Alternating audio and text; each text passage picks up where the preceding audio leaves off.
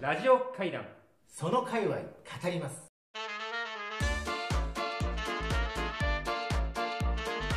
はい山村さんはい会談ラジオ始まっちゃってますよね始まっちゃってますね大変好評を博しております、ねはい、あの視聴者数視聴者数っていうんですかね、はい、どれくらい見られてるんですかね4 あの想定の倍いってると思ってますからそっかえー非常にいい数でもうちの親二人とはいあとうちの親2人であえーそっか都合都合4でえーいけてるということで、まあ、謙虚にスタートしたいと思います、まあそうですねえー非常に快調でございますから、画面もまだ終わりして前回は昔話会の、ね、プリンスプリンス沼田さんをお招き非常にしみる話をいただきまして、私はあの学びしかなかったです学びが深かったですね非常に深かったですでもサインは結局モテるかモテないかっていうでしたねでしたでも大事なところですそこも、うんはい今回あの2人目のゲストですが、うんまたこれも5万人の中から、えー 厳選して厳してえー非常に悩みましたけどパワ二ーが回だって2回回目のゲストってこうねやっぱりその将軍の次の2代目っていうのが大事じゃないですかまあ、沼さんの次ですから、うんそれ相応のレベルの男じゃないそとうまずいだろうということで、えー今回非常に茶の間の数字持ってますんで、うん今回のゲストはそうですねはい数字持ってる男がいますんで、ということで今回はコロッケ界のプリンスプリンス、えー人呼んでコロッケ王子こそうとですねコロッケ王子の藤井光大さんにゲストに来ていただいてます藤井さんどうもよろしくお願いします。よろしくお願いしますご無沙汰しておりますご無沙汰しております。ね、本当ご無沙汰してるうちに半分ぐらいになっちゃってすっかそりうなんですよ、サイズは。すっかりダイエットに成功されてそうですね。だって初めて出会ったのいつもうね7年8年前ぐらい2012年の、全然前いやいや、11年です11年よ。ぐらいですか、 11年、はあのい。パンパンだった頃、そうですね。 100 100 105キロありました。今105キロから今何キロに、日はね、62.5でした。今日はいはいでもすぐにその数字が言えるっていうのはやっぱりコントロールできてる証そ拠うですね。はい。毎日欠かさず測るっていうのはねこれ。基本ダイエット基本ですあーなるほどね、ちゃんとじゃあ体重計を買うようにします私もはい。よろしくお願いします。体重計ないの毎日測らないからこうなっちゃうってありますけど順調ですかコロッケの方はコロッケですね、コロナで大変でしたよ。やっぱり。影響受けるんですか影響受けました。なんであなんのでなんでなんでやっぱりレジ横っていうのが結構主戦場なんですよ、コロッケあって。コンビニコンビニの方がはいそう確かあのね、こうリモートワークが進むと、うにんなるほどオフィスワーカーたちはそうかそうか家にいるわけですからそうかそうはいか分からないあのオフィスビル界隈のうんコンビニさんたちはうんレジをこう軒並みやめてしまうっていう、うーんざっくりあの期間はもう半分以下でしたね売り上げはだってそもそもコうんコンビニ自体もたくさん撤退してたりしますもんねオフィス内にあるはあそうねガラガラだもんねうん全然だしねい、もう一つの主戦場はあのスーパーさんのお惣菜コーナーうんお惣菜コーナー自体は伸びてるんですけど、うんあのトングで掴むうん売り場あるじゃないですうんか、そういうことねあれはなんかこう飛沫の恐れがとか、うんよくわかんあーない理由で全撤去されたんで、うちあるあのすごい大きなお客さんあのあるんですけど、うんピンクの看板のう、あそこ作体で82%ダウンぐらいでしたんだからうんでも王子は作体でどんぐらい痩せたのまあ作体で言うとそんなに変わってないんですけど2年ぐらい前から比べると1 0キロ痩せましたねまあこれやっぱひもじいですから、売り上げと関係ないからね売り上げに連動して痩せたみたいなでも、や感じ山さん、これ、いきなり、今、コロッケ王子って入ってて、ええでうちのって言ってますけど、ちょっと、障害が足りないですね。あの、王子は、サンマルコ食品っていうですね、サンマルコ食品はい。まあ、コロッケ業界で、えっと、まあ、コロッケをたくさん作ってる会社がたく、まあ、いくつかある中での、はいまあ、あの、ほぼ、日本のコロッケ界を背負って立っている会社の2代目。 2代目三代目三代目三代目はいで、今、お父様が社長で、コロッケを。コロッケをで、多分、次期、王位継承権第1位の。 あの知らない人が出てこなければねっていうことでしそうですねまああのもう株あのほぼほぼあれしてるんでょあじゃあももうう絶対、はい絶対王者になる絶対あーなるほど嫌だって言いますから、あーはい何があっても王になるんですね。そうですね死なない限りは大丈夫ですそっかそっか。はだからもうコロッケを食べたことがある日本人なら大体王子のとこのコロッケは口にしてる可能性があるそうですね、うんあと言っのても過言ではない調子いい時は日本のコロッケの、まあ、冷凍のコロッケの6個に1個はうちのやつだったので、すごいな6個に1個。ははい、チャリンと皆さんが食べていただくとあ儲かってんだな僕もはい世代が下がったってもともとがもう 本当ににコロッケ ってなんでこれ儲かってる人見ると。悔しいなと思っいやいてやいやしかも痩せて、うんダイエットにも成功して、うんモテてはいモテモテですよ。いやいやいや足りてない書いてない足りてない。ない嫁がいないんですよ僕は嫁がいない最後の決定力がないっていうちょっとのがね番組の後半の話をいきなり持ってくるのやめてもらっていいですか じゃあそあののその辺のお話は後半に後半に持っていきましょう、はうんね、いいですか、あはい飴食べ過ぎですから、まあいいですけちょどっ、とね今日ゲホゲホしてそるうんねで。だからちょっとやっぱコロッケ界隈の話もう少しちょっとお聞きちょっしたいでと落すちね着きましょう、んちょっと落ち着いてね、取り直して、ちょっとコロッケの話を聞きましょう。うんだって王子といえば僕ら会った時は、結構ちょっと王子こうあの体型豊かなはい、感じで僕なんかよく言われたのがあのナミさんあのコロッケ、まあ、こういう揚げ物の仕事するんだったら食べあの食べれないとか途中でギブアップとかないですよって、うでなんか効率よく食べたら食べられますよってめっちゃ食べ常日頃食べてた感じがすん、るけずどっと食べてたそようですね。ね大体もうカバンに入ってたよね、コロッケ。なんかあ俺のれ記憶だはと。サンプルコあースサンプルコロッケ、びっくりしたカバンからコロッケが3つぐらい出てきてほらって言った時すげえこの人っていうのを思いましたけど、まあ、しょうがないよポ食ケべットにも入れてまないしたねだって覚えてます王子と初めて会った時にコロッケの味味聞き会ってコロッケなんか1000個ぐらい集めて、うん味をこうなんか作1位とか、はいなんか、はい、きつねブラウン1位とかやったねうんやりましたねコロッケ協会の話だねはい味聞きトライアルですねうんじゃあ1000個ぐらい食いましたねね大変でしたベトベトになったけどあれそうですかでも日本コロッケ協会の会長さんだから、会長ですね、はいえー今もはい二代目会長ですよ2代目ね初代は誰だった話をやめていただいて、えーと2代目会長ですだねって初代コロッケ協会会長そうですね山村義和は日本コロッケ協会初代会長で、はいそのああまりの知識のなさに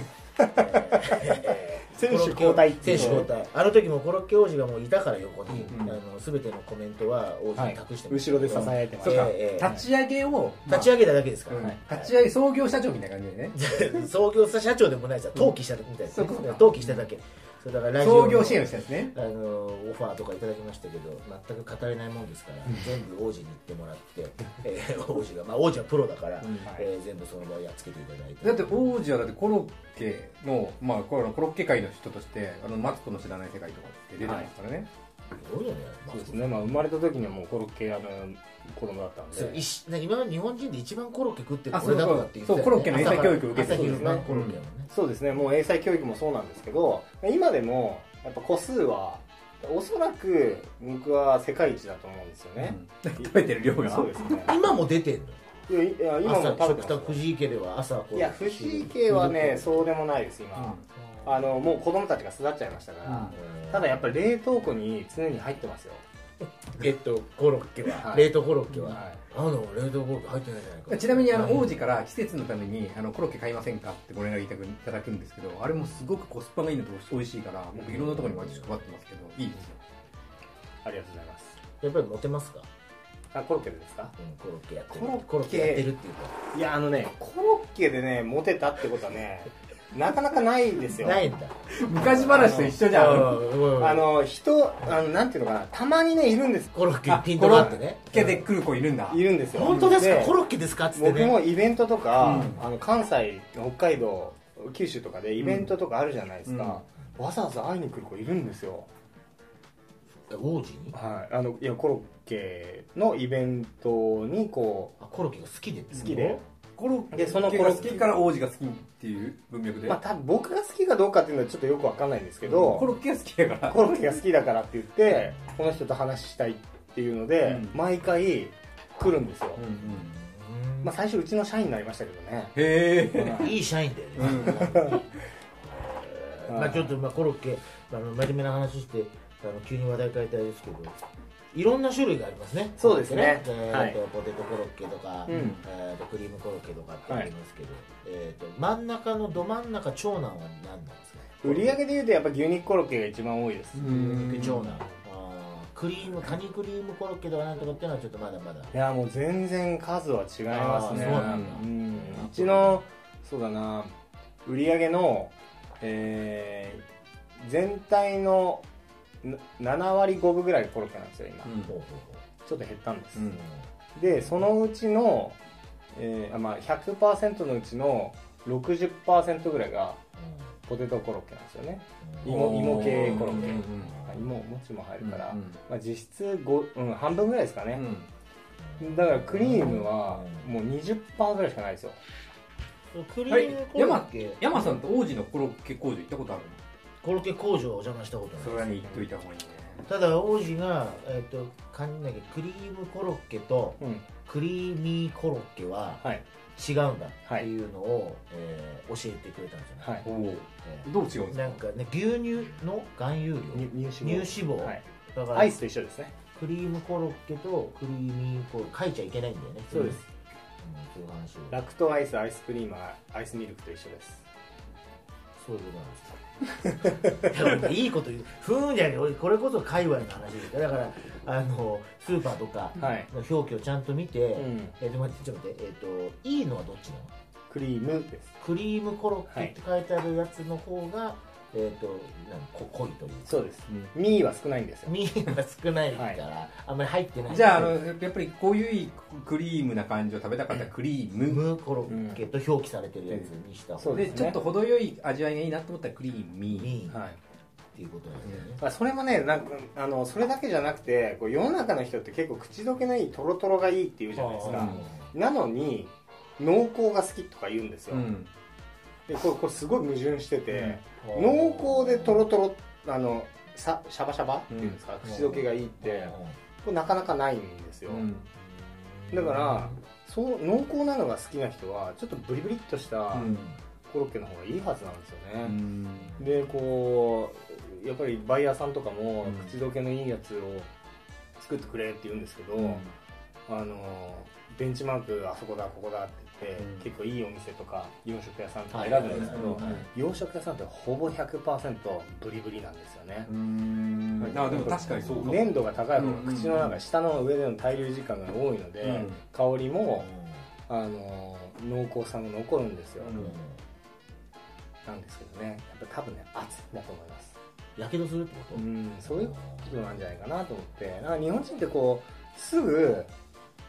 揚げたてとか、うん出来たてがいいとか言うじゃないですか、うん僕ねあのこれ一個文句言っていいですかあの ねと怒ってるそもいそもきなり怒ってんだね、はいうんうんそもそもですよ、うんうん揚げたてなんて熱くて味なんか分かんないじゃないですか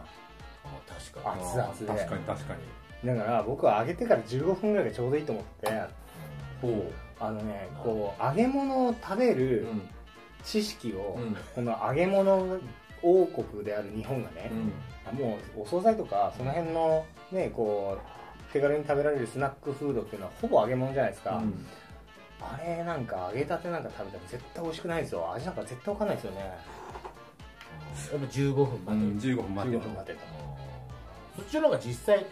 美味しいのといや香りの広がり方とかうん、やっぱ味とかもうん熱すぎると熱ってなってわかんないですよねう、んあの口の中やられてね、うん大変な被害じゃないですか、はいクリームコロッケとか、はいくっついちゃうと、だからほんのりあったかいよりあ熱い揚げたてってうん中身80度以上あるんですよ、ああ暑いね事故だねそうん暑いですであの保健所の関係でも中心温度72度超えないと、超えあのチェック超えないのうで、ん72度を超えさせなきゃいけないですだから揚げたてって必ず72度以上あるんですようね、んでもそれを、まあ、15分ぐらい経つと50度切るぐらいになるんですよ、うんうん50度のお湯も触ってて結構熱いです暑いよねね、お風呂で入れない熱って入れるのって42とかですよね、ねだからやっぱ40ぐらいが40から45ぐらいが僕は一番美味しいんじゃないかなとか思って、じゃあその世の中の揚げたて信仰に不満があるとそうですねラーメンとかも分かんないんですよね熱すぎるな熱すぎるとでそれに合わせると本当に美味しいと思う時には、うん麺伸びてるじゃないですかうんだから固めでお願いしますって頼む人多いと思うんですよ、うんそこでね調整してる、うんじゃあそれはだからテクニックがあるってことだよね、うん食べ方そうにですよねいやあの知らず知らずのうちに体が調整してんだと思いますよいい話だよね出だしからじゃあちょっとステッカーステ一ッ枚カーいやもらっていいですか腰がいだね今じゃあいいですかね皆さんこれステッカーもう一枚そうですねあのラジオステッカじーゃあちょっとね勉強になったら1枚もらうっていう制度に。はい。はいありがとうございます慣れてきたねこういうの座布団一枚みたいなねマツコさんとやってる渡り歩いた男だからね新商品っていうのははい。あの王子のところ考えてらっしゃるの毎日コロコロッケでいうとそうですね。あの、うちのうん会社って、9割近くがお客さんの専用スペックなんですよ。うんだから、そのお客さん、そのお客さんに合わせて、うん大きさも味付けも全部作るので、うんまあ、毎月大体40種類ぐらい出るんです。で年間で作ってる量って1500以上あるんですよ。種類が種類が。種類がコロッケで、はい。そんなのわかんない、でもそうか同じそうまあポテトコロッケでもいろんなそうです種類があるっていうかそういうことですねあれなんだ牛肉コロッケだけで500超えてますから、うん種類がうんやっぱ違いがあるそいやまああのだから肉のその産地が違えば同じ配合でもトレーサビリティ変わっちゃうので、うんうんうん今の日本のルールではそれも違う商品と知らなきゃいけないんですよちなみにあの差し支えば販売価格でいいや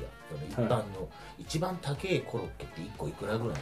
今うちの直営店で出してる800円が一番800円800円1個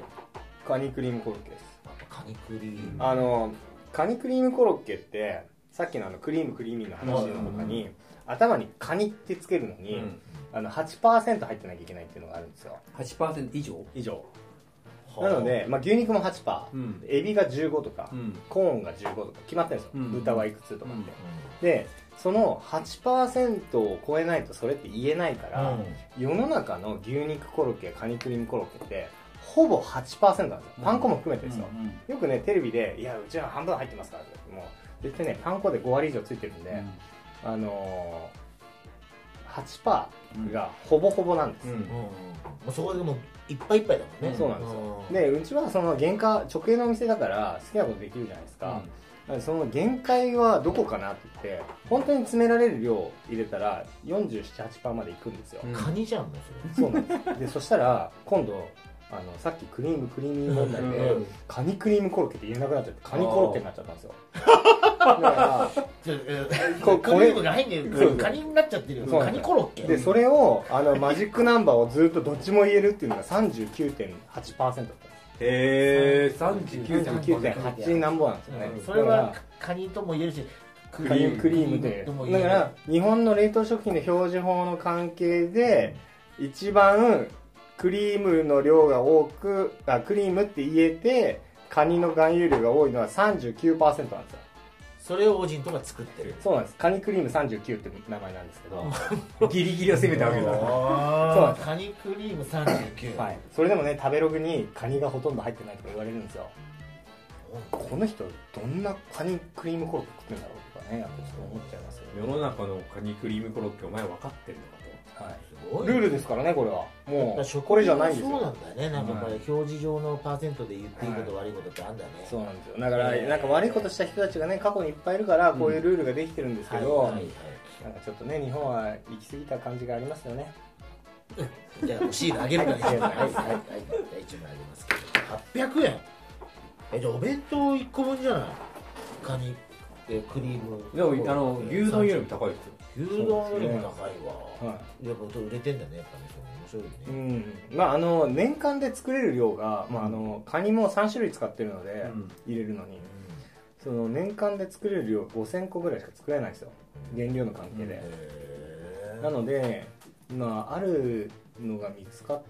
たら買った方がいいですよねー場所はあの渋谷のそうですスクランブルスクエアの地下2階で、んすごい感じのいいスタッフの方がいて、あ行かれました行きましそてうか渋谷がオフィスですからねえー当然あの王子知ってるんだけどっていう面構えで行きまして、そしたらやっぱりあのスタッフも「あそうですか」と「うちの王子だ」っていう話でね、はいですぐ連絡してその店員さんに「あの子は歌がうまい子なんだ」って言って知ってましたよあね、はいで連絡してどうでもいいくだりですけど、すげえ自己主張してんじゃん、えーすいませんちょっとでも王子といえば僕ね王子のうちによく招かれ招いていただいて、ええ王子にご飯をごちそうになるんですけど王子が自らシェフになって、うん、もう本当にフルコース振る舞っていただくんですけどめちゃくちゃ美味しいんですよお料理上手そ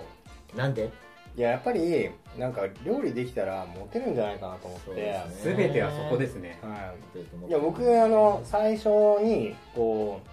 最初のキャリアって車のレースやったんですけどそれも初めてレース見に行った時に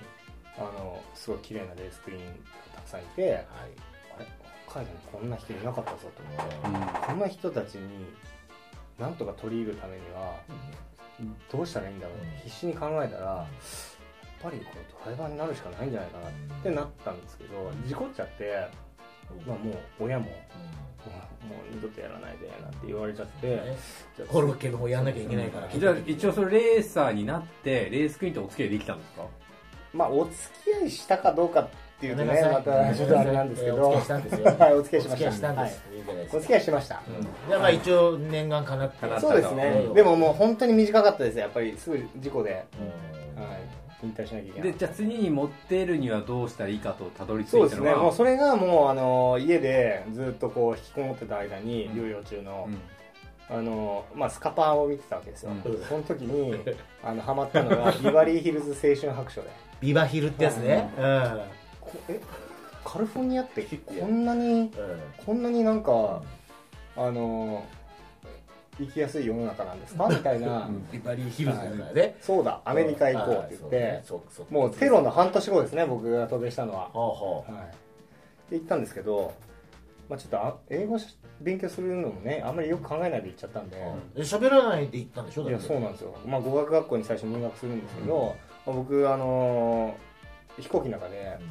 あのお酒がタダだっていうんでね、うんまあ、当時20はい21歳の僕は「えそうなの?」って言って「じゃあ飲み放題と一緒だ」って言ってガブガブ飲んでたらベロベロになっちゃって飛行機で飲み放題って話しないからね出てくるけど頼む着いたらですね、もう楽しくなっちゃってるわけですよテンション上がって、んでも着いた先はですよテロの半年後でセキュリティレベルレッド緊の迫してますよ、はい、緊迫したサンフランシスコ空港、うんそこのあのこうなんていうんですかあの税税関というかセキュリティチェックありますよね、あそこでなんかなんか危ないもん持ってないのみたいなこういろいろ言われたわけですよ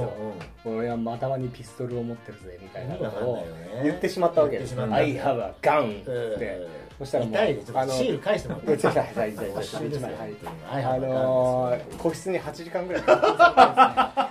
のシューンってなるとこから始まったアメリカ生活でもうやっぱり喋れないから必死になったわけですよ、3ヶ月ぐらいうん英語喋るためうにん勉強して、うよしこれでもう大丈夫だと思ったらそこで気づいたことがあるおアメリカにいると全員英語喋れる うん俺むしろハンディ背負ってんなと思ってここじゃねえ これはこもうこ危ねえこれはモテねえとななんでここにいるんだろ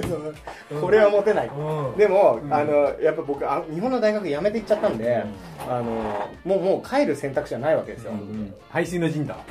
い、ちょっと一回笑ったんでもう一枚もらってい いですかはいありがとうございます、はで、えーそっかうら、んあのーまあだからもう一個武器を持とうと思ったわけですよね、うんでプラス僕はあのー当時ちょっとお仕事もしてたんですけど、まあ、大学生にしてはそこそこ稼いでたので、もう天狗になってたわけですね、でよしこのぐらいあれば1年ぐらいなんとかなると、はあで1年の間になんか仕事を思いついてやってりゃいけるやと思ったうんら3ヶ月でお金が底をつけるっていうああー使っちゃったんのだそうですねすぐ親に電話してすね始めましたが、うんあの王に電話したんだうんいや王はね王はですねうんその時まだ僕が大学を辞めたことに知らないのあなんあそれ母に母だ母に、王妃はいにイーねサルウェイもうん母に電話して親父に言わないで「あんた何やってんのううん今どこにいるの?」みたいなカリフォルニアカリフォルニアだよ嘘でしょつって金がないよつっはいて、送金してくださいってあんた送金手数料5000円もかかるって知ってたんだって言われながらね、うんあのコンタクトの駅がないとか言って送料だけで5000円かかるとかそっちで買いなさいとかいろいろ怒られたわけですけど、まあ、そこから、あのーまあ、働かなきゃいけないなその時にやっぱり日本食ブームだったんですよアメリカ、うんうんうん始まり、うんブーム始まりあーあの辺ね時期で言うことれは料理が作れたらモテるんじゃねえかなとアメリカでその時はできてないでしょ料理ができやてないやったことないやったことないやったことなかったですやったことないね全然モテるためにはだからねでその時に、あのーまあこう入ったお店が最初和食屋さんだったんですよ、うんでまあ、韓国の方が経営されてるお店だったんですけど、うんうんまああのね、韓国の方だったんで日本のその料理を食べてきてないから、うんもうちょっとぐちゃぐちゃだったんですよね、ううんうんでここから学ぶものは何もないなと思ってもうない やめたわけですよ、うんでそうすると僕なんか性格的に、うんあのトップオブトップに行きたがるので、うんうんまあ、当時発売された、まあ、ちょっと一回ニューヨークに引っ越してたんですけどニューヨークのあのミシュランガイドを見てですね三つ星から順番に行ってたわけですよすいません雇ってくださあ仕事うはんいあそした素人でしょら、だはっい、てまず言葉喋れない、うんであの経験ないし経験ないないで入れてくれないんですよ、うん20件ぐらい経ったあたりで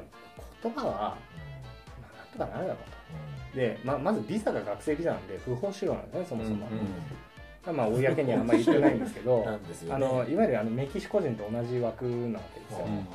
もそれでもなんとかして料理できるところにならなきゃいけないと思っていろいろ考えてった時にあまあやったことないわけじゃないなと思ってであることにしよえーっとごめん料理うは、はいあのプロじゃないけどやったことがないわけではない、まあそうですとねいう判断をあのアルバイトとか、まあ、僕あの高校生の時に何何個かバイトしてるんですよ、うんまあ、でもほとんど食系なので、ままああでもまマコロクドナッルドケのね味聞きをずっとやってるからねはいそうですね、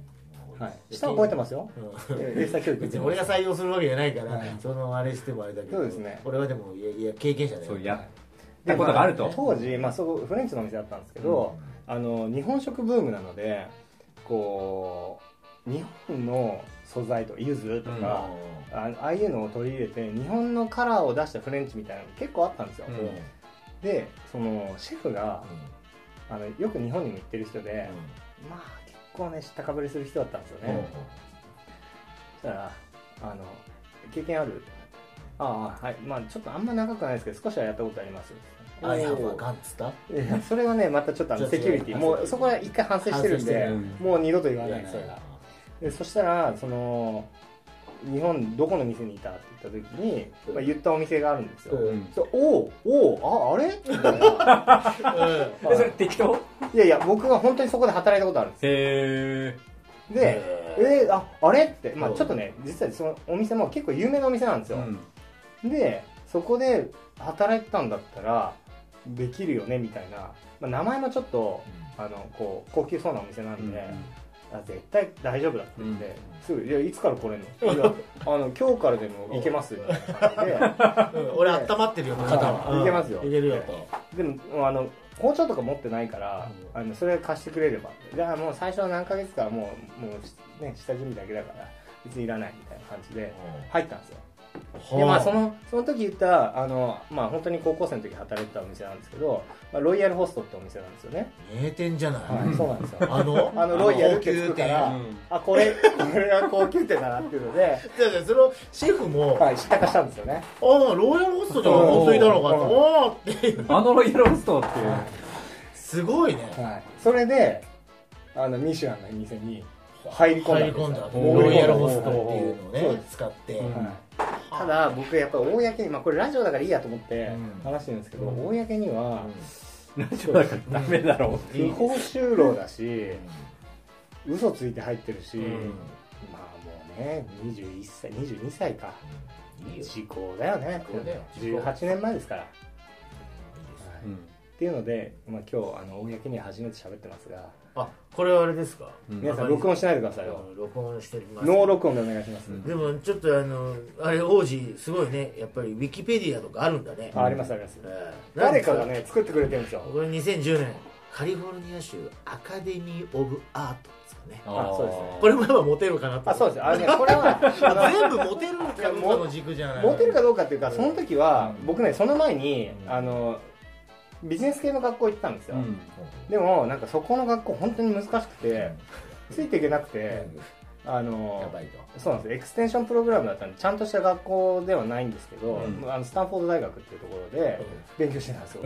でも全然ついていけないから、うん半年でもうこれ変えなきゃいけないって言って、だからどっか簡単に入れるとこないかなって考えてたら、ちょうどその時好きだった子が、うん私アートの学校でファッション勉強するのって言って、えー、じゃあ俺もそこ行くって言ってあーただファッション全く興味ない上に俺絶対無理だから、うんあ広告やったらモテんじゃないかなって言だってからここだそうです広告広告専攻はいなるほどじゃあ卒業したことになってるもんねちゃんと卒業しましたよでもちょっと今の手前の話のロイヤルホストのくだりとかも追記した方がいいいや、うんえっ、と捕まる捕まるやめてくれるあの一応収録用に捕まるってい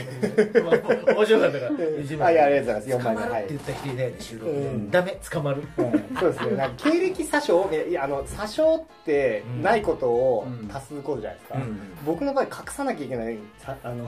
隠さなきゃいけない方の詐称がねいっぱいあるんですよこういうねなんかこでもロイヤルホストで働いてたのは事実なんでうしょそうですねねでもロイヤルホストで働いてたかどうか知りたい人いないですよねだからゆちょっとウィキペディアに書はくまでもな書くまでもない、うんあでも最近そこにあの増えるものがあ追記されることが決まったのうんうんうんいやいやあのそれ誰かが書いてるんで、うん追記はいつされるかわかんないですけど、うん僕今札幌観光大使なんですよあそそれは出てないですね出てないね日本食うん品退職までだから、うん札幌だって札幌観光観光大使なんだ、はい札幌観光大使なんで捕まるね僕の札幌観光大使の名刺を持ってると札幌市のあの施設が割引になるんですよ、えその名刺では